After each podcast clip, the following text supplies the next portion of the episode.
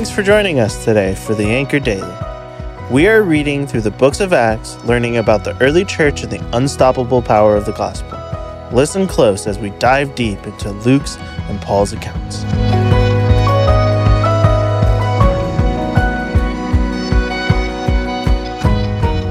Hello, Anchor Daily listeners. I'm so glad that you have taken time out of your day to join me as we open God's Word to 2 Corinthians and look at the first three chapters.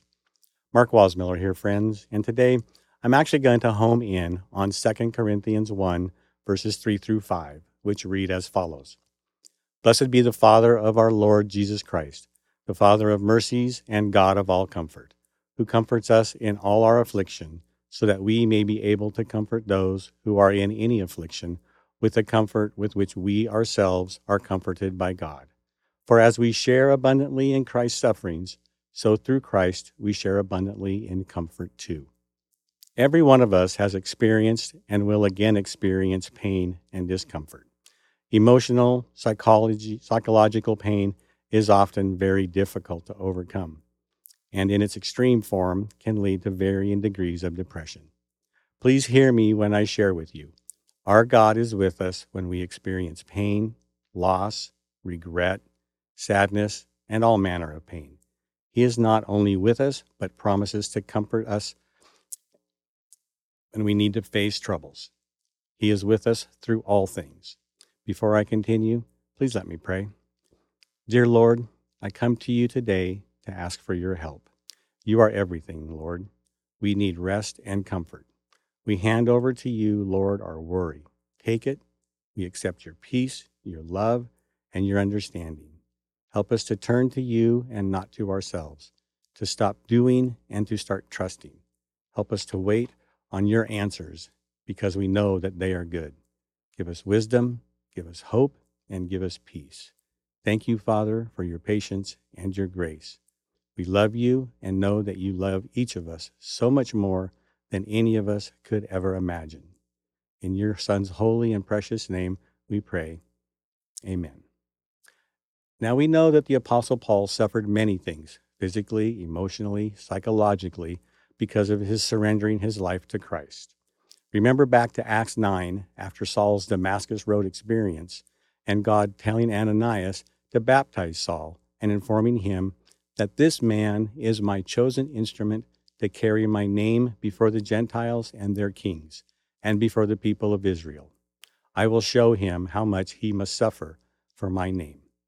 Being a believer doesn't exempt us from pain and suffering because we live in a fallen and sinful world. In fact, for many believers, it brings about an increase because in becoming a believer, we not only become a child of the King, but we also place ourselves in the crosshairs of Satan and his demons, who hate believers because we are a reminder to him of his chosen fate. Paul knew pain and suffering just as his and our Savior knew pain and suffering. C.S. Lewis had this to say about pain quote, Pain insists on being attended to. God whispers to us in our pleasures, speaks to us in our conscience, but shouts in our pains. It is his megaphone to rouse a deaf world. Close quote. Let me be clear, however God is not the source of pain. Rather, it is we who are the variable in that equation. Pleasure and blessing do not tend to open our mind and our hearts to instruction, correction, and guidance. Who needs these things when everything is going the way we want? We do not listen intently because we are perfectly content when we believe that we are the masters of our little corner of the world. Pain can and should remind us that we need a comforter. Paul tells us in these verses that our God is the God of comfort, which can also be translated as God of compassion. To show compassion is to have concern for the sufferings of others. Make no mistake, God is interested in what we are going through. He cares about and is there for each and every up and down that we go through. The question is do we choose to acknowledge Him in the midst of whatever it is that we are going through? Or do we let our pride prevent us from seeking the only true and lasting source of comfort? Compassion and comfort from Jesus are available whenever we need them. God's grace is not reserved just for our hardest circumstances. It's available to us on a day by day, moment by moment basis. Now, here's the kicker I remember reading these verses several years ago when I was going through an extremely emotionally difficult season of my life. But what jumped off the pages to me was not that God desired to comfort me, which we read in verses 3 and the first half of verse 4. What jumped out to me was the reason why God comforts me, comforts us. It's not so that we can be comfortable. Newsflash God isn't so much interested in your comfort as he is your character. This revelation, this realization blew my mind.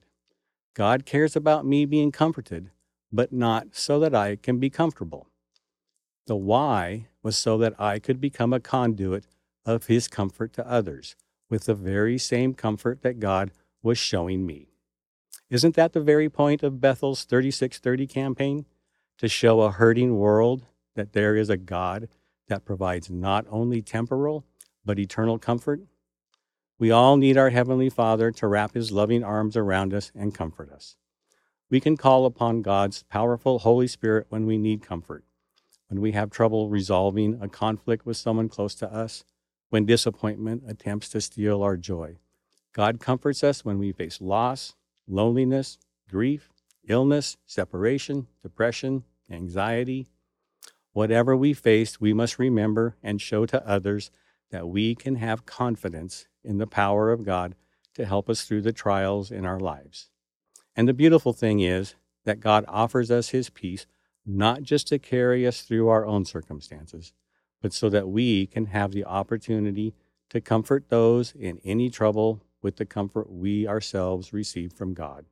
In God's economy, our painful circumstances can become beneficial to someone else. Nothing is wasted. If we allow, He desires that His grace overflow from our lives onto and into the lives of those around us. God has the power and the ability to give purpose to our hard places. Recall Joseph telling his brothers in Genesis 50, verse 20, You intended to harm me, but God intended it for good. He brought me to this position so that I could save the lives of many people. From the beginning, God has rewritten the stories of people's lives for his glory. Like Joseph and like Paul, we too must yield our circumstances to God and rely on his comforting strength to help change the narrative of our life. There is no circumstance in any of our lives that God doesn't have the desire and the ability to first heal and then use as a blessing to others. Paul reminds us in these verses that when we face difficulties, we are to remember God's Holy Spirit is always at our disposal. God comforts.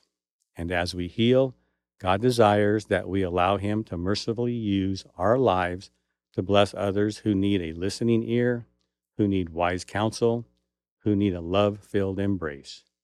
Praise our God, for He is the God of all comfort.